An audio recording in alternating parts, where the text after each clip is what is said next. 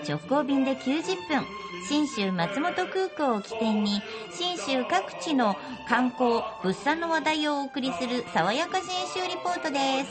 リポートは中島理恵さんです。おはようございます。おはようございます。まあ、秋が深まっていき、うん。秋の実りいっぱいなんで、ん。先週に引き続き、今週も怒涛のプレゼント、JA 全農の方だから、最後までしっかりあの聞きながらメモの用意して、楽しみに待っていただきたいと思います。ね。ねでも準備してください、ええ。はい、でもう一つ、秋、まあ、秋じゃなくてもね、年中おすすめしたいんですけど、はい。面白いことが、信州松本市の乗鞍高原で体験できるんで、もう絶対おすすめしたい、ああなんやろマウンテンバイクに乗りませんか？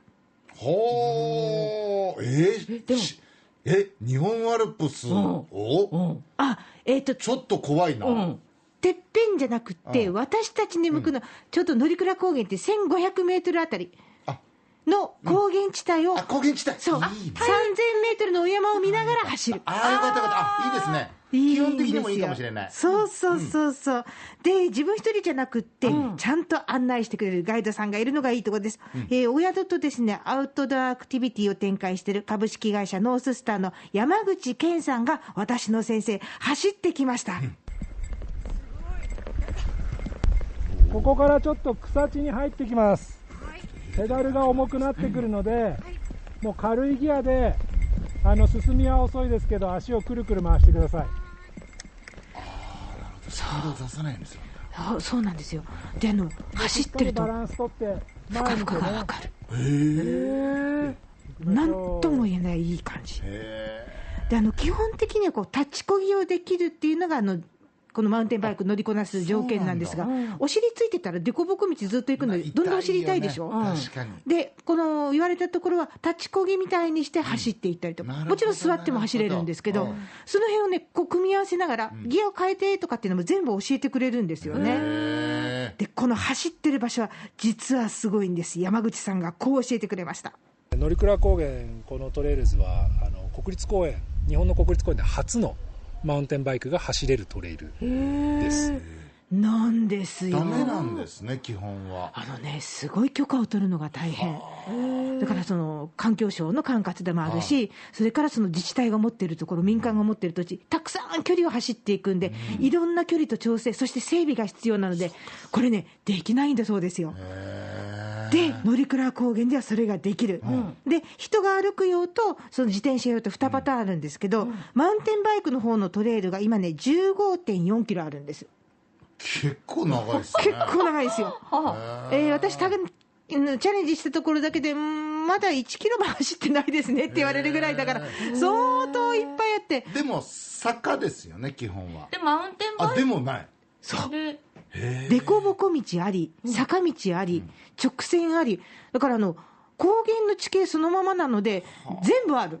ええマウンテンバだから普通の自転車よりも楽ちゃ楽だけど、そう、あの衝撃はないですね、うん。で逆にあの凸凹してるところが柔らかく楽しめる、あのもうすごいね、こうなんていうんでしょう、アクティビティなんですけど、こうアトラクションに乗ってる感じの気分の上げ下げと体の上げ下げがあるんですよ。なるほど。でこのマウンテンバイクのトレイルは申し込みをして、その整備協力金っていうのを払えば、誰でも走れるんですけど、うんう。ん私みたいに山口さんみたいな方にですね。ガイドについていただくと、さらにディープな場所を走れるわけなんです。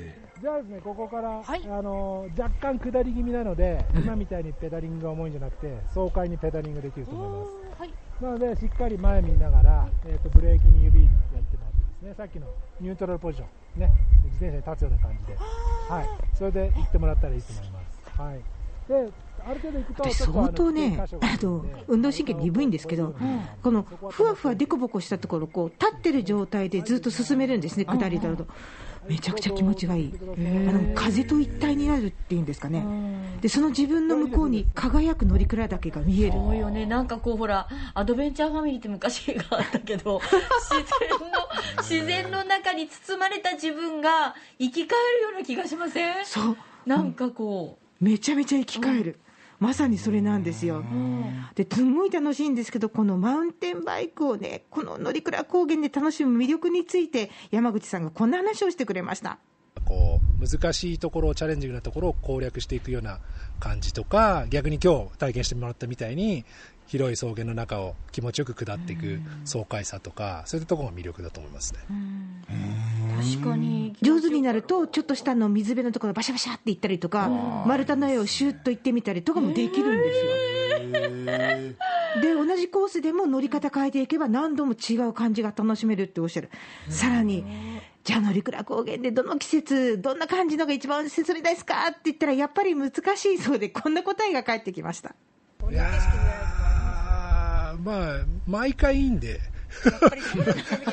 難しいところなんですけど、まあ、お客さん連れていくとね、ガイドしていると、いやー、今日最高ですねって、いやー、最高ですねって言いながら、次の週に同じセリフ言ってたりしますんで、すいませんって感じなんです毎けど、それぞれ来ていただいた時期に、やっぱりいいところがあるので、だから今日も最高。明日も最高みたいな、なんていう宣伝文句だみたいな感じなんですけど。でもやっぱり毎回いいんでしょうね。うん。そう。違うもん。うん。うんそういうところを楽しみに、ぜひぜひマウンテンバイクで走る乗鞍高原の旅も楽しんでチャレンジしてみてください。乗鞍高原の旅の玄関口も新州松本空港です。福岡空港から FDA 富士ドリームエアラインズの直行便が90分で1日2往復結んでます。そして、はい今週のプレゼント、え？JA 全農長野からの箱ごとプレゼント、りんごの季節になりました。はい長野県のりんご3兄弟の季節です。おお来た長野県オリジナルのね、品種なんですけど、はい。長男が秋葉え、次男がシナノスイート、三男がシナノゴールド、今週のプレゼントは長男の秋葉えです。はい福岡では来週いよいよ出荷スタートになりますんで、来週にはお店でも買えると思いますがうん、やっぱプレゼント当たってほしいなとえ思います。どれぐらいどれぐらいえーえー10キロ入りです。5名様です。まあ、顔がね、濃い赤色で、そのやや固めで、あの糖度と酸味のバランスがめちゃめちゃ美味しい秋葉えの味なんですけれども、この秋葉えも育ててらっしゃる JA 松本ハイランドりんご部会部会長の野村ひらくさんが、今年のりんごについてこんなふうな話してくれました。今年は、まあ、霜今のところし、まあ、霜の害は少なく、台風もないんで、まんべんなくリンゴが届くと思います、福岡にも。安心して美味しいの。信州台風行ってないんだまだこの間のも、あの、ギリ、被害なし。本当だっによかたそうです。あぜひぜひ、張り切ってご応募ください。うんさあ、ご希望の方は、あなたのお名前、おところ、お通し、電話番号、そして、新種のりんご、秋葉えと、希望というふうに書いて、メールかファックスまたはおはがきでご応募ください。えーメールは、den アットマーク、rkbr.jp、den アットマーク、rkbr.jp、ファックスは092-844-8844、092-844-8844、おはがきは、郵便番号814-8585、郵便番号のみで住所はいりません。